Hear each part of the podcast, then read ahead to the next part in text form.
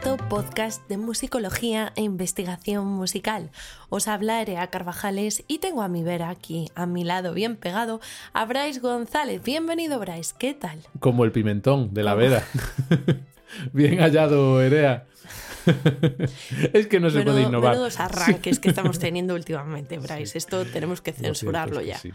Bueno, Erea, muy contento de estar aquí una semana más. Eh, hoy además traemos uno de esos programas en los que nos salimos del mundo habitual en el que nos movemos de la música académica o de las músicas de tradición oral para meternos en el apasionante mundo del jazz. Hoy venimos a hablar de uno de los géneros más importantes del jazz y uno de los que supuso mayor ruptura con lo establecido, ¿verdad? Dentro del, dentro del género. Vamos a hablar del bebop. Eso es. Pero bueno, Bryce, tenemos mucho programa por delante, muchas secciones, mucho que adelantar ya, empezando por que ¿Qué prisa tiene Erea? Seguir... por ir comenzando. No me vas a dejar Erea ni hablar ni de las redes sociales, ¿no? Sí que te dejo. A ver, Bryce, ¿qué nos tienes que decir? Bueno, pues os tengo que decir a todos, a ti incluida, Erea, como parte sustancial del asunto, que os esperamos, además de en vuestras plataformas de podcasts, también en las redes sociales, en Instagram y en Facebook. Eh, sobre todo, ¿verdad? En Erea, en Instagram, está aquí mi compañera esperándoos con un montón de juegos, de quizzes súper divertidos para ver... A Erea la vena docente le sale por todos lados y ella necesita ver que realmente le sacáis jugo al programa. ¿Eh? Por eso plantea siempre preguntitas, juegos y demás sobre las temáticas que ocupan cada semana nuestra sección central. Además de eso, os esperamos también en la web anónimocuarto.com, donde no solo vais a descubrir un montón de artículos, sobre distintos topics de los que hablamos en el programa y otros asuntos de musicología en general, sino que tenéis las playlists completas de la música que pinchamos en el programa. Dato, datito importante. Eso es, y ya actualizadas, porque esta temporada empezamos así un poco rezagados, vamos a decir, lo asumimos, pero ya está todo actualizado, así que también os esperamos ahí en la web, donde, como dice Bryce, podéis ceñiros únicamente a estas playlists y escuchar la música que vamos lanzando a lo largo de los programas, como la de hoy, que empezará con tu sección 5x8. Pero antes de nada, Bryce, la semana pasada, no, porque fue en los lunes al do, pero hace dos semanas tuvimos personaje misterioso. En este caso era mío. Hablábamos de una directora de orquesta. Hablábamos también de una importante pedagoga francesa. ¿De quién hablábamos? Pues de Nadia Boulanger. Sí, para todos los que hayáis pensado en Nadia, estabais en lo cierto. Enhorabuena a todos. Así que te paso el relevo, Bryce. Eso es, mini punto y más. Y, cuéntanos, vamos ya si te parece bien con, con tu primera pista, a ver quién es el personaje misterioso de hoy. Hoy traemos a un personaje del mundo del jazz, instrumentista y compositor, nacido en los años 70 en un país asiático.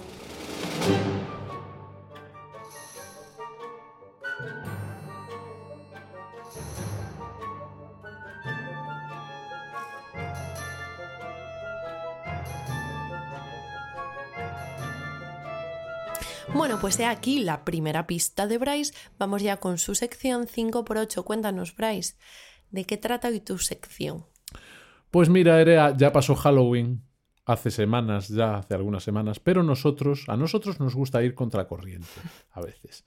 Además, tal y como está el mundo, las cosas terroríficas suceden constantemente, así que hoy en 5x8 vamos a hablar de cinco obras sobre fantasmas.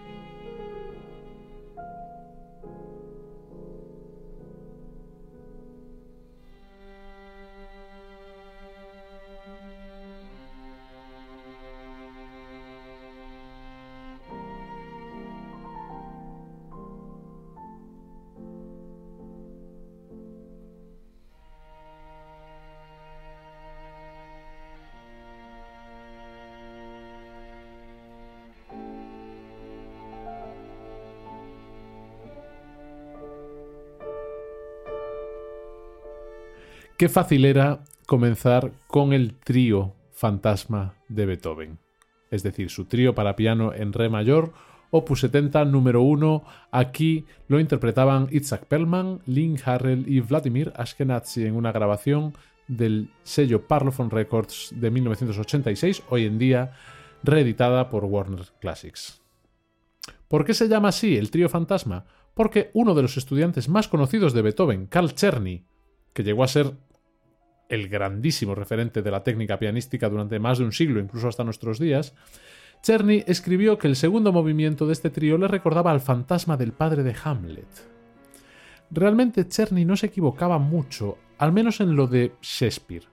En los cuadernos de Beethoven de esos meses hay anotaciones de que Beethoven estaba planeando una ópera sobre Macbeth. En el mismo manuscrito de la partitura están escritas las palabras Macbeth y Ende, por lo que seguramente Beethoven concibió el movimiento como un final para la escena de las brujas de Macbeth.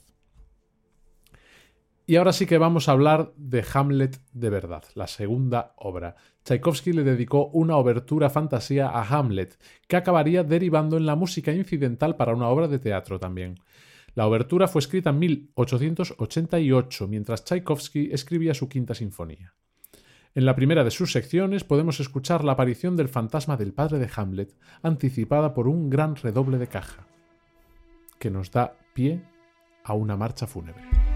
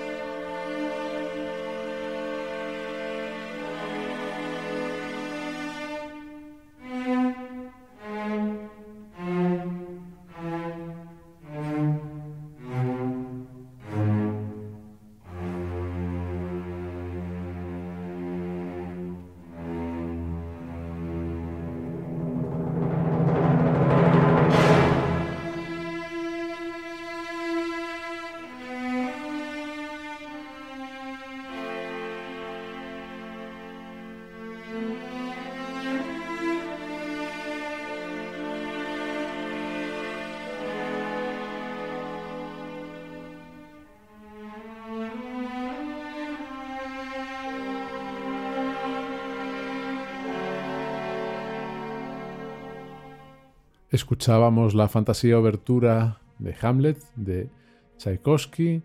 Era Lorin Matzel al frente de la Filarmónica de Viena en un registro del sello Decca del año 1965. Vamos ahora con un compositor bastante menos conocido que Tchaikovsky, Joachim Raff. Poco conocido, ¿verdad? El suizo Raff, gran amigo de Hans von Bülow, llegó a ser el director del Conservatorio de Frankfurt. Nos dejó 10 sinfonías, todas muy descriptivas, y las cuatro últimas están dedicadas cada una a una estación del año. Y la última, Zur Herbstzeit, es decir, para el otoño, contiene una danza de fantasmas en su segundo movimiento, este Gespensterreigen que ya vamos a escuchar en una interpretación de la Orquesta Estatal de Eslovaquia de Kosice en un registro para el sello Naxos del año 2003.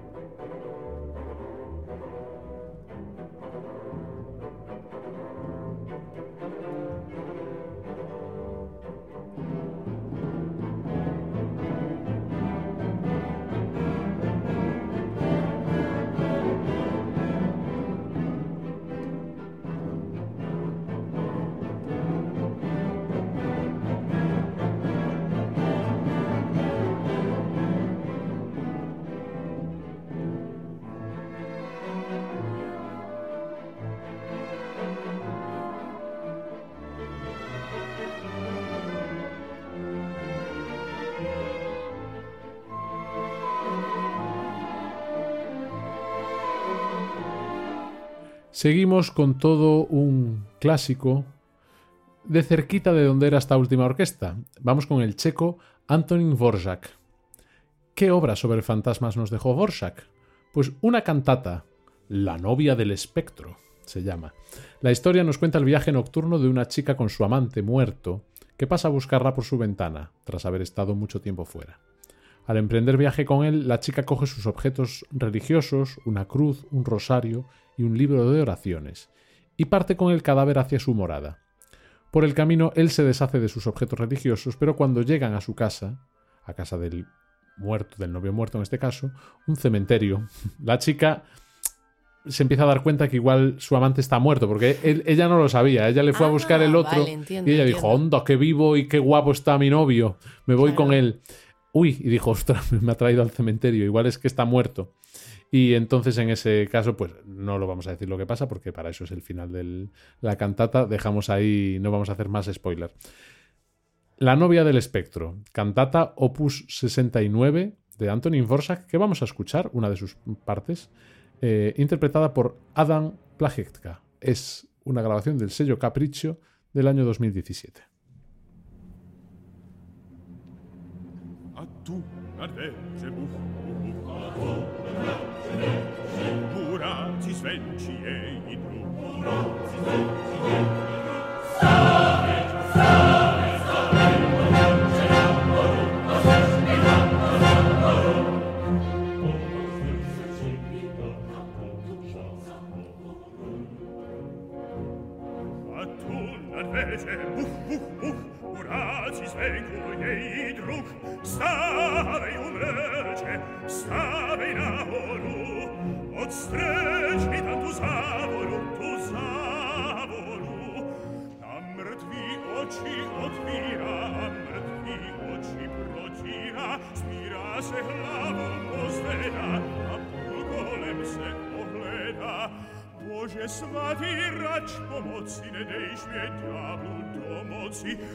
Y para finalizar, Erea, uno de los que sabes que es, está siempre en, mi, en mis tops de 5x8, un compositor que siempre por H por B acaba apareciendo. Williams, Elgar, Williams, ¿no? Vale, Hombre, Bogan Williams, ¿cómo no?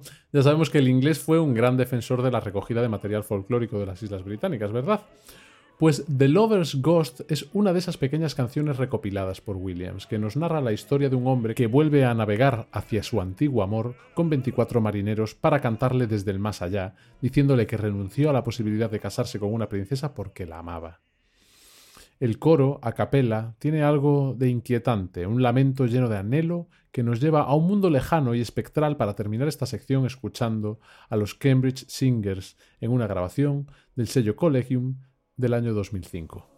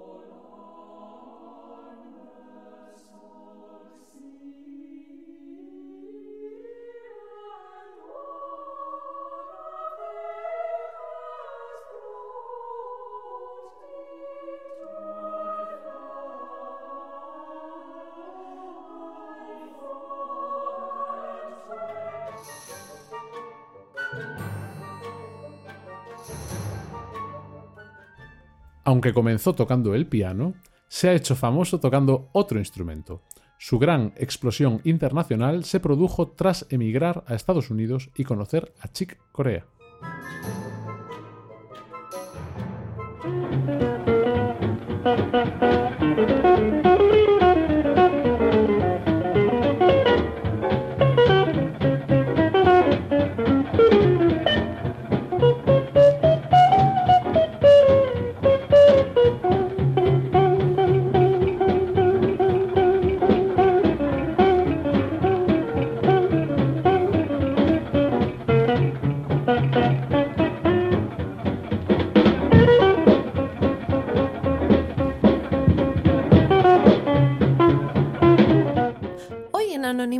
Vamos a hablar de uno de los principales estilos del jazz, generalmente considerado como la base del jazz moderno. Hoy hablamos del bebop. In the 1940s, a couple of new instrumental geniuses arrived on the jazz scene. Alto saxophonist Charlie Parker from Kansas City and trumpeter Dizzy Gillespie from South Carolina. Oh, they played faster, more complicated and intricate lines than had ever been played before. The new style was called bebop. It's very hard to play and to sing bebop. No podíamos concebir un programa sobre el bebop sin esta intervención del trompetista estadounidense Winton Marsalis, el gran Winton Marsalis, recogida en la serie documental de Ken Barnes History of Jazz de 2001. Aunque Marsalis ya nos ofreció un claro adelanto, como hacemos habitualmente, vamos a empezar por examinar el significado del propio término, en este caso bop. ¿De dónde procede? ¿Qué significa? La palabra bop deriva de las sílabas rebop o bebop, una referencia onomatopéyica a un ritmo de dos notas creado por la alternancia de los acentos de la caja y el bombo, que se encuentran en la forma de tocar la batería de Kenny Clark, uno de los bateristas estadounidenses más influyentes del siglo XX. Todo porque eran americanos. Si el bebop se hubiese eh, gestado en España, ahora mismo se llamaría el chimpún, seguramente, pero como estamos en Estados Unidos, se llama el bebop.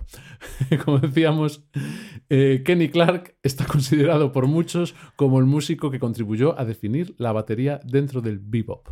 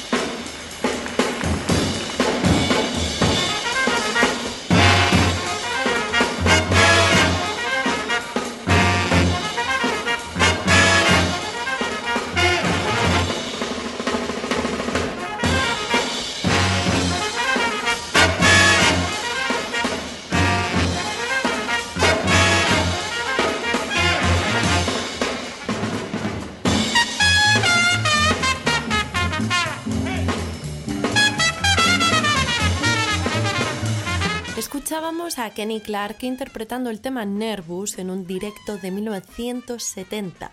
Aunque las sílabas se habían utilizado durante mucho tiempo en el scat, recordemos ese modo de cantar en el que se suprime un texto concreto en favor de las onomatopeyas, la conexión específica con el bop surgió mucho antes, en 1944, con la composición bebop del trompetista y cantante estadounidense Dizzy Gillespie, que fue grabada por primera vez en 1945.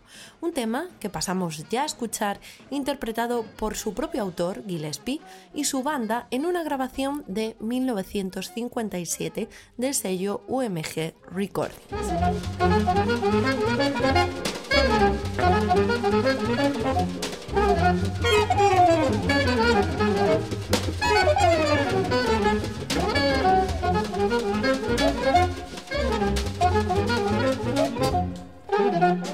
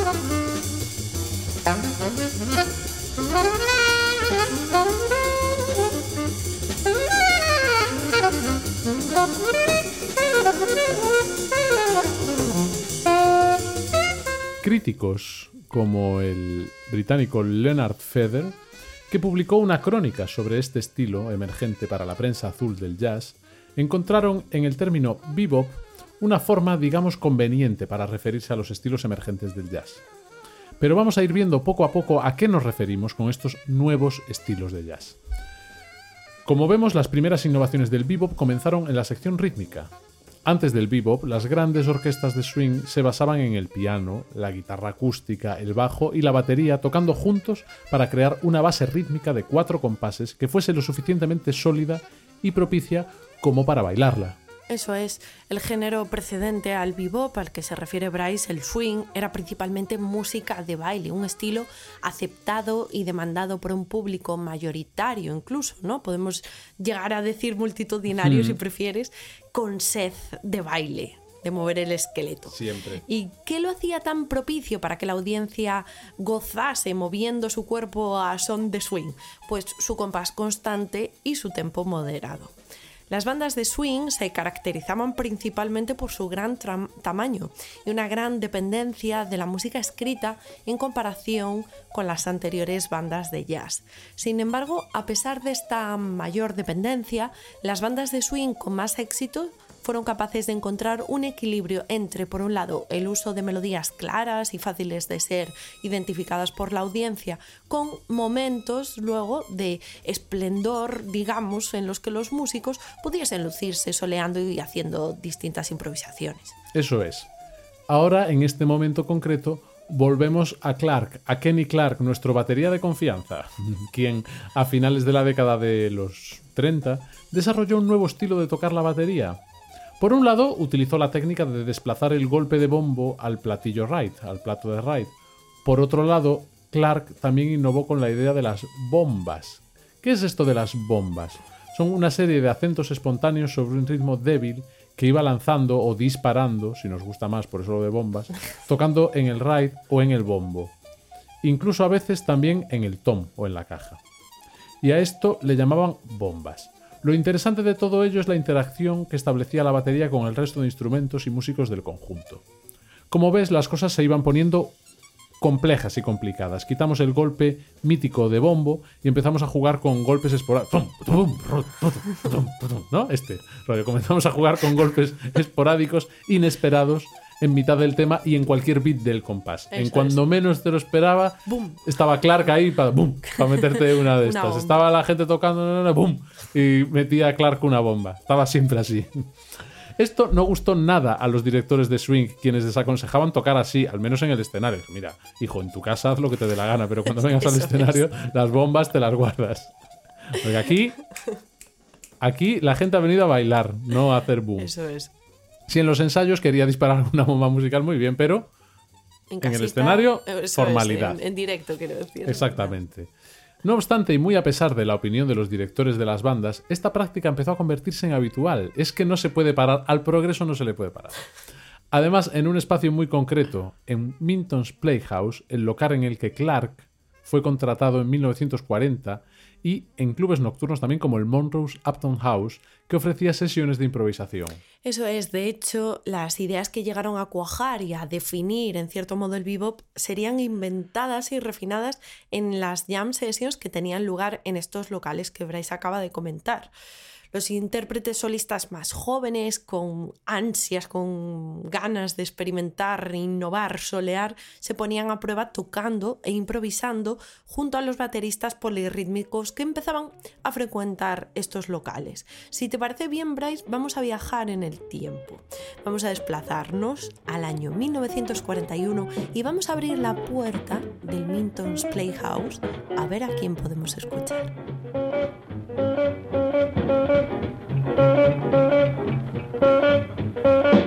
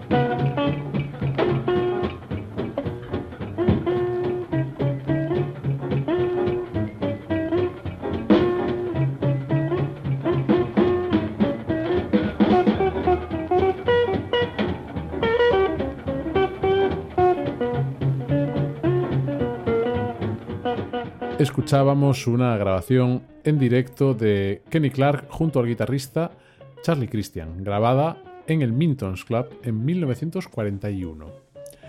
Cuando el bebop surgió públicamente, a mediados de la década de los 40, el control del tiempo se redujo al patrón constante de los platos de la batería y a la línea de bajo de cuatro compases. Por su parte, los pianistas comenzaron a añadir su propia capa rítmica, tocando el acompañamiento de una forma imprevisible desde el punto de vista rítmico. Del mismo modo, se produjo una mayor complejización en el plano armónico y melódico. El bop se basó en la armonía cromática de los artistas más progresistas del swing y se fue ampliando y ampliando, más notas y más disonancias. Eso es, se reinterpretaron las armonías tradicionales utilizando la extensión, la alteración o la sustitución.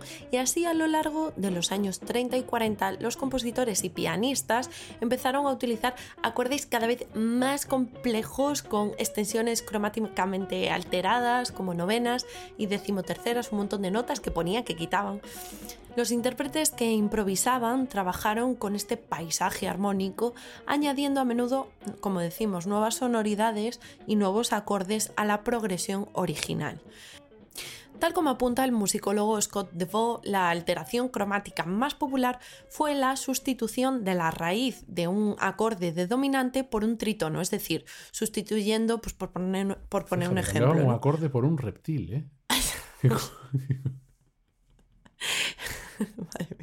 Por ejemplo, Bryce, un Re 7, ¿vale? Con, séptima por un La bemol 7, por ejemplo. Y así lo escuchamos en el tema Body and Soul de Coleman Hawkins, interpretado en un directo de 1939. Vamos a escucharlo.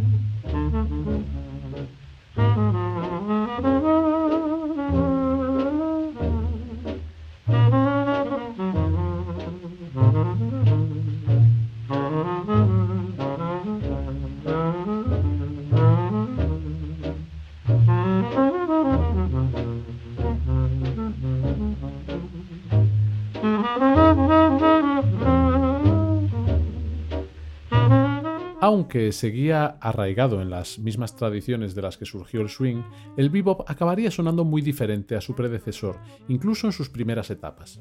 Esta nueva forma de jazz se basaba en pequeños combos, a diferencia de las grandes bandas de la era del swing. Muchos intérpretes se unieron al movimiento bebop precisamente por este motivo, para poder tener un mayor protagonismo. Y es que claro, si lo que querías era explotar y mostrar el talento individual de cada uno de los músicos en un grupo pequeño, mejor. No tenías forma de escabullirte, además. O te escuchan o te escuchan. Claro, y si pensamos en los temas y en los conciertos de, de bebop, lo más habitual es que los músicos solo toquen juntos al principio y al final de la pieza, que es cuando exponen el tema principal o el estándar. El resto del tiempo a solear y ya cada uno por su, por su cuenta. Del mismo modo, para los solistas, el bebop también era todo un desafío virtuosístico por el gran nivel y control técnico que exigía con una gran densidad de notas, un tempo súper rápido, súper elevado.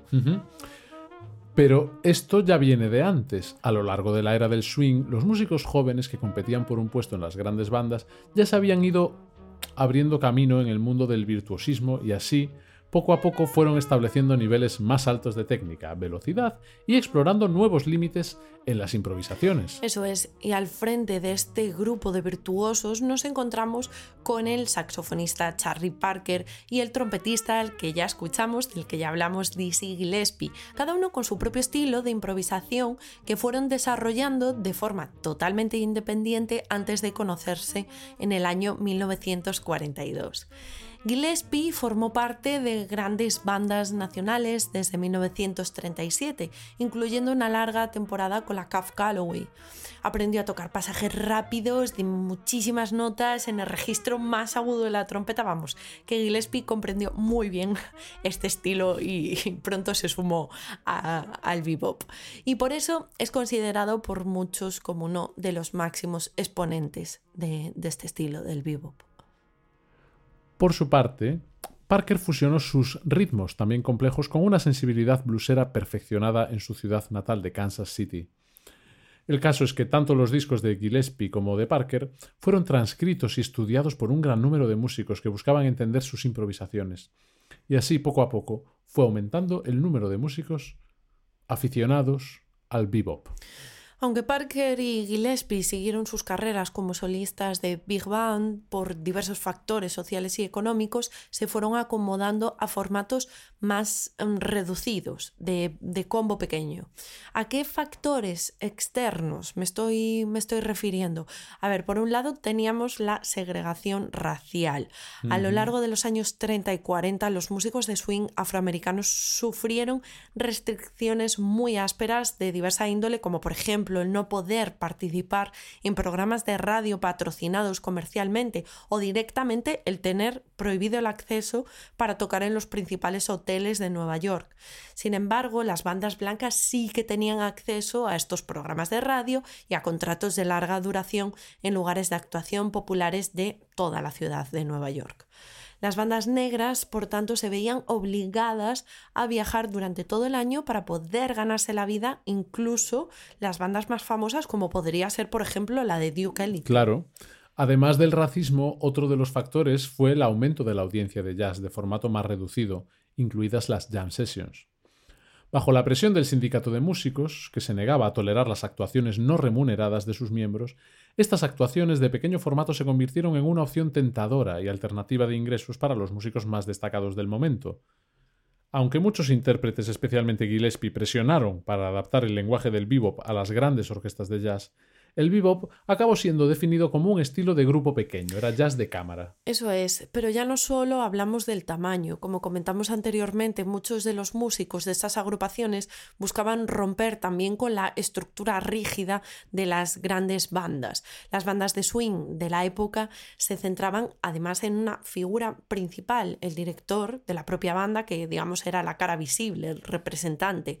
Al mismo tiempo, como ya apuntamos antes, los músicos con talento de esas bandas buscaban hacerse un nombre y la forma más eficaz de conseguirlo era impresionar al público con sus solos improvisados.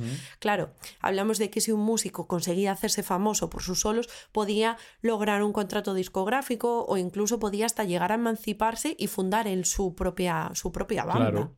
Los directores de las bandas jugaban un doble papel en todo esto. Por un lado, querían rodearse de buenos músicos que le diesen prestigio a su agrupación. Por otro, por miedo a que se luciesen más de la cuenta, a veces tampoco permitían que destacasen más de, la, más de lo debido, ¿no? Y por eso, y como comentábamos anteriormente, muchos solistas que se empezaron a ver limitados por esta estructura encorsetada de las bandas a comienzos de la década de 1940, cogieron sus instrumentos y se marcharon para probar suerte en otras formaciones. Las bandas de Bob comenzaron a sonar a finales de 1944 en los clubes de la calle 52 de Nueva York y las primeras grabaciones surgieron en el 45, a cargo de pequeñas compañías como Savoy, Guild, Manor y Dial. El repertorio de estas bandas se basaba en el blues y en las canciones populares que se interpretaban en las jam sessions. Por cuestiones de derechos de autor, los músicos rechazaron las melodías y las letras vigentes y empezaron a componer otras nuevas, mucho más densas, enrevesadas, complejas, y así es como sorprendieron al público con ritmos intrincados, disonancias punzantes y títulos poco atractivos como Antropología, cacahuetes salados y Coco, aunque reconozco que cacahuetes salados a mí, Bryce, personalmente me gusta bastante. La verdad es que sí. Precisamente una grabación innovadora que llegó de la mano de una de las figuras más reconocidas del vivo es la última a la que te referías, era el Coco de Charlie Parker, basada en la canción Cherokee de Ray Noble. Mientras Parker revisaba los cambios de acordes de la canción original, se percató de que incluso las notas más disonantes tenían cabida dentro de la estructura de un acorde.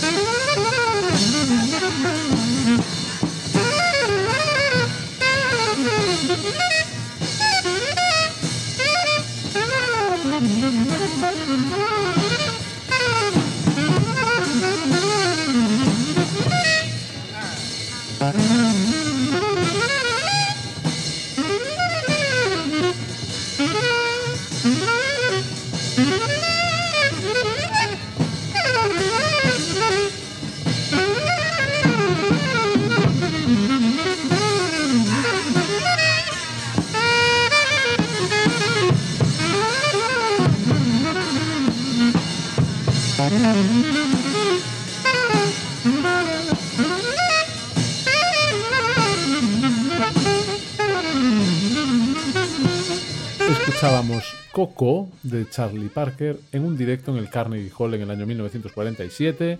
Está recogido hoy en día por Savoy Records, que es una división de Concord Music. Una de las influencias de Parker fue el saxofonista Lester Young.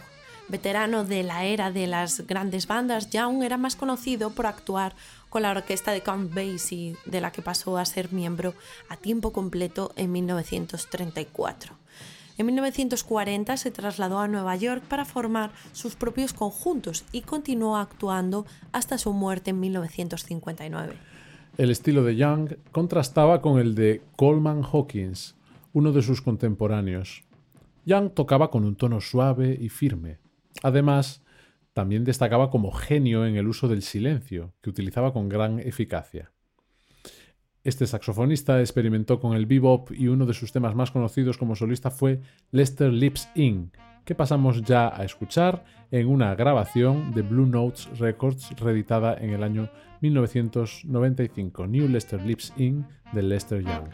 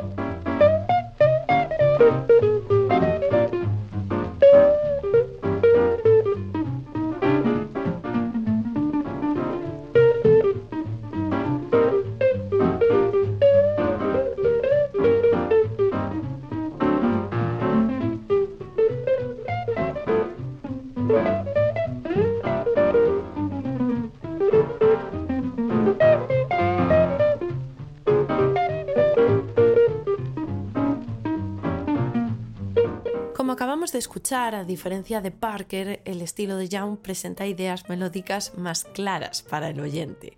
Al menos resulta más sencillo distinguir y seguir una melodía. Por otro lado, a diferencia de Young, el estilo de Coleman Hawkins se centraba en mostrar sus grandes dotes y habilidades técnicas como hizo en Body and Soul, o en la que se considera la primera grabación comercial de bebop, Rainbow Mist, un álbum que terminó de grabarse en mayo de 1944 por un sello pequeño, Apollo Records, y que incluía la participación de dos grandes, el trompetista Dizzy Gillespie y el batería Max Roach.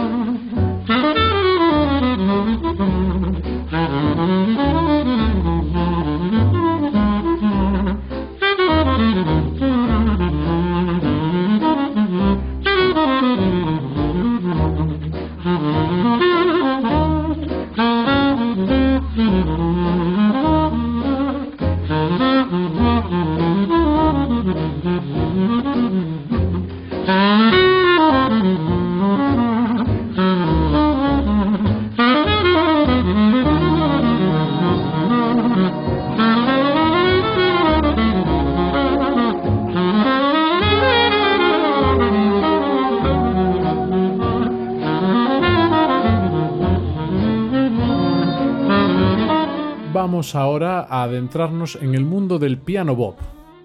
¿Quién fue considerado el primer pianista de bebop? El estadounidense Bud Powell, un pianista muy influyente que se dejó llevar por el estilo de Charlie Parker. Tocó con frecuencia a lo largo de las décadas de 1940 y 50, pero nos vamos a ir unos añitos más adelante en el tiempo para escucharlo en un directo de 1962 en el Café Montmartre de Copenhague.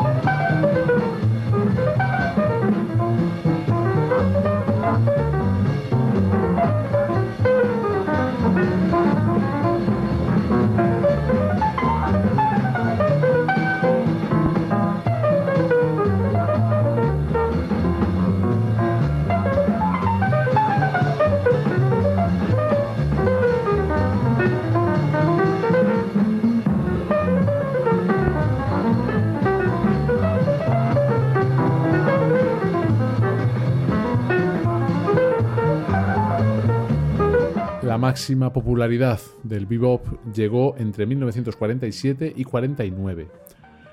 Durante estos años, Gillespie y Parker se presentaron en el Carnegie Hall, como antes escuchábamos, y los nuevos clubes nocturnos de Nueva York, como Bob City y Birdland.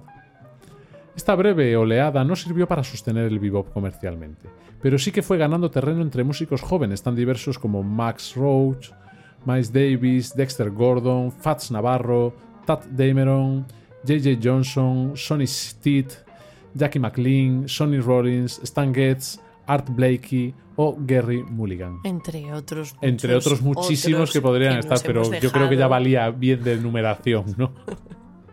la rápida aceptación del bebop como estilo básico por parte de toda una generación de músicos contribuyó a alejar el jazz de su anterior dependencia de la canción popular contemporánea y también de la música de baile y el entretenimiento, y de este modo adquirió un nuevo sentido como arte independiente más autónomo. No obstante, y para la desgracia del bebop, justo cuando empezaba a alcanzar su madurez como género, se topó con una serie de avances tecnológicos como fueron la radio y el sistema Vitaphone de la Warner Bros., un sistema de cine sonoro diseñado para reproducir música durante las películas. Estas tecnologías demandaban música grabada, ya no se necesitaban músicos en los estudios interpretando música en riguroso directo. Esto tuvo un gran impacto en el descenso de músicos. Muchos de ellos perdieron su empleo. Hmm, y a partir de ese momento empezó una batalla bastante grande entre sindicatos, em, productoras de radio, discográficas, en un jaleo bastante grande en el que no no nos vamos a meter, pero sí que es cierto que descendió, decreció el número de músicos en este momento. Cuando la novedad ya del bebop se desvaneció, sus principios fundamentales se convirtieron en la base de los estilos de jazz posteriores. De hecho, se cree que se considera que el bebop sirvió de influencia para todos los géneros de jazz que le, siguieron. El experimentalismo del cool jazz fue mucho más allá del bebop en aspectos como la instrumentación, la métrica, la forma, al tiempo que suavizaba el impacto de la música mediante secciones rítmicas menos interactivas. Por el contrario, el hard bop insistió en conservar el formato instrumental de jam session de bebop, así como su repertorio de forma de blues y canciones pop. El bebop se retiró de la vanguardia en la década de 1960 cuando las armonías cada vez más cromáticas debilitaron o disolvieron el marco tonal y el uso generalizado de la improvisación modal atacó directamente la base armónica. Sin embargo, el bebop ha conservado una posición central en la educación del jazz, donde el dominio de su repertorio principal se ha considerado a menudo como un estándar mínimo de competencia.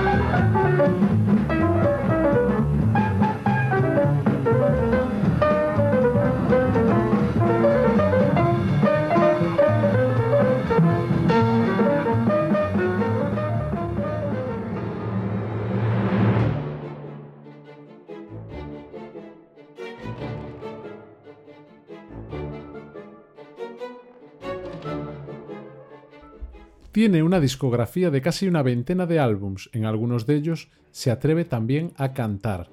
Es sobre todo conocido por su trío, que comparte con el baterista Mark Giuliana y sobre todo con un compatriota suyo, el pianista Shai Maestro.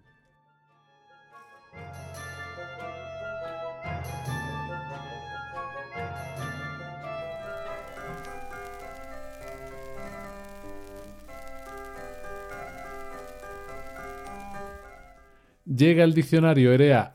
¿Qué término definimos hoy? Pues hoy vamos a definir inegal inegal, inegalité, como, como le quiera llamar cada uno, una práctica interpretativa barroca según la cual las subdivisiones binarias de una parte del compás se interpretan de forma desigual, alargando la nota fuerte de la subdivisión, a discreción del intérprete en función tanto del tempo como del carácter de la música. ¿Qué quiere decir esto? Pues hacer la primera nota de dos iguales, pues eso, establecer una desigualdad, haciendo la primera mucho más larga que la segunda. Cuanto más enérgica era la música, más pronunciada debía ser esta desigualdad.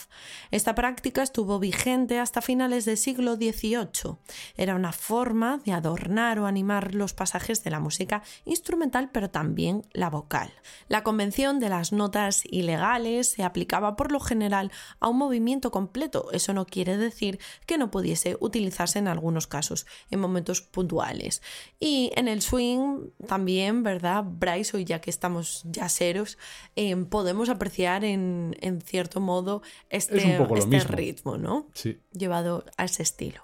Totalmente. Muy bien, muy buena definición, Erea. Y ya sin, sin pausa, te sigue tocando a ti. Terminamos el diccionario y nos adentramos ya en la última sección del, podcast. Hoy no voy a hacer bromas sobre ellas. Más bien, al contrario, todos los honores. Porque he de decir que aunque muchas veces los tache de fenómenos de circo y de gente extraña, es muy importante la labor que haces en la Galería de Olvidados. Traer a la luz a compositores fantásticos con una obra increíble, con en muchos casos vidas increíbles también, y que tienen aquí siempre su huequito en cada programa de Anónimo Cuarto gracias a Erea. ¿De quién hablamos hoy? Para que no se diga, ¿eh? Hoy vamos a cederle ese huequito al compositor y director de orquesta finlandés Toivo Kula.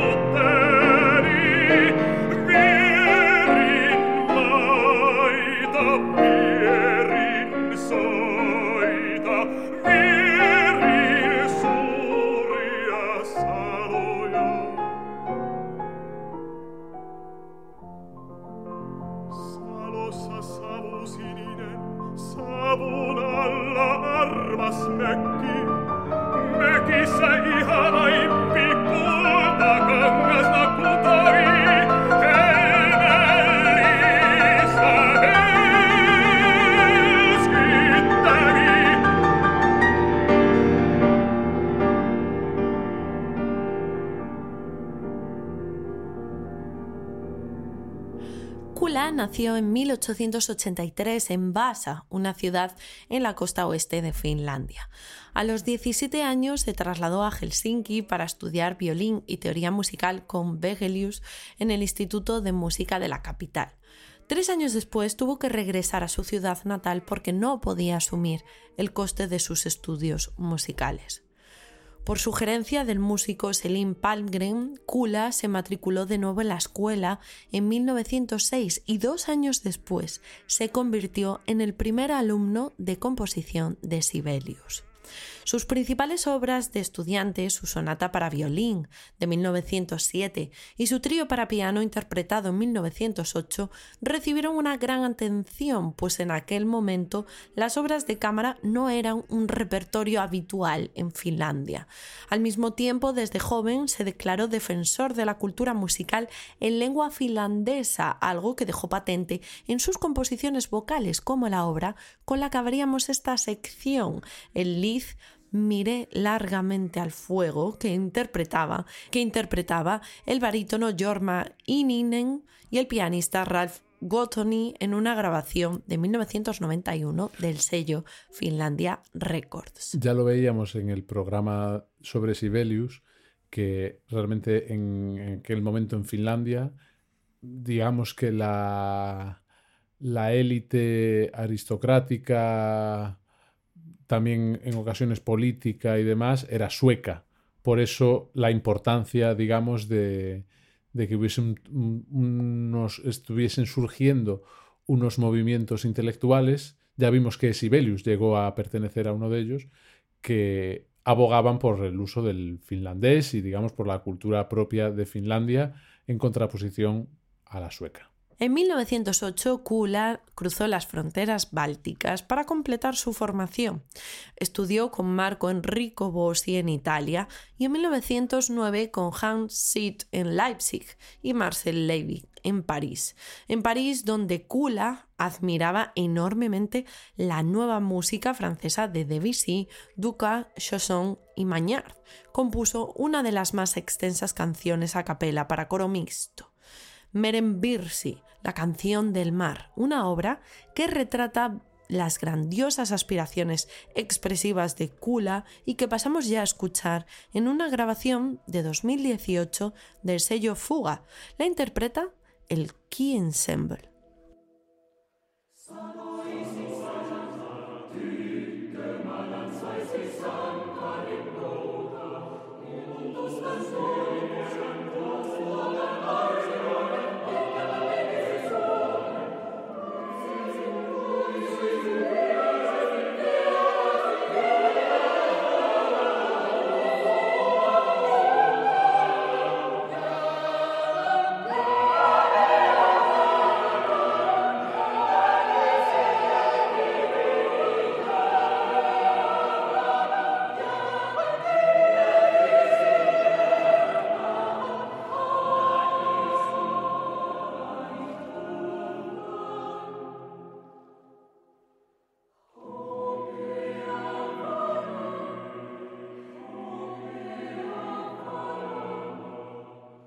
Regresó a Finlandia en 1910 y desde ese momento fue director de música en Oulu, en Helsinki y en Viipuri. En 1914 se casó con la cantante Alma Silventoinen, para la que escribió la mayoría de sus canciones y con la que realizó extensas giras de conciertos. Tuvieron una hija, Sinika, quien luego se convirtió en pianista profesional. Algún día hablaremos de, de esta pianista, Bryce. Kula murió en 1918 por el disparo de una bala en pleno conflicto durante los últimos años de la Guerra Civil Finlandesa. Irónicamente, Bryce, Kula significa bala hmm. en finlandés. Nos vamos a despedir escuchando su obra principal, el Stabat Mater, para coro mixto y orquesta. Estilísticamente es la más variada de sus grandes obras vocales y se cierra con una extensa fuga, una obra que dejó incompleta además y que sería finalizada por el compositor Levi Madetoya. Nos despedimos con ella en una interpretación de la Kurku Philharmonic Orchestra dirigida por Jacques Mercier, en una grabación de un directo en el Turku Concert Hall en 1993.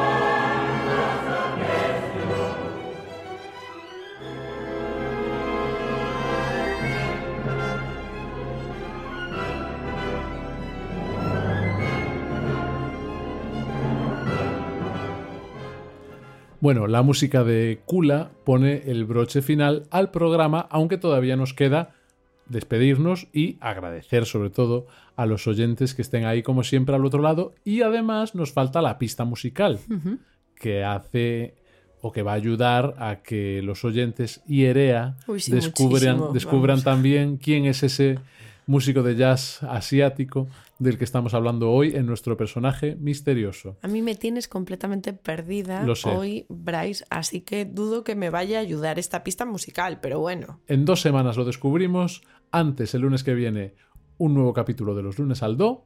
Nos vemos aquí la semana que viene. Hasta la próxima. Hasta la próxima.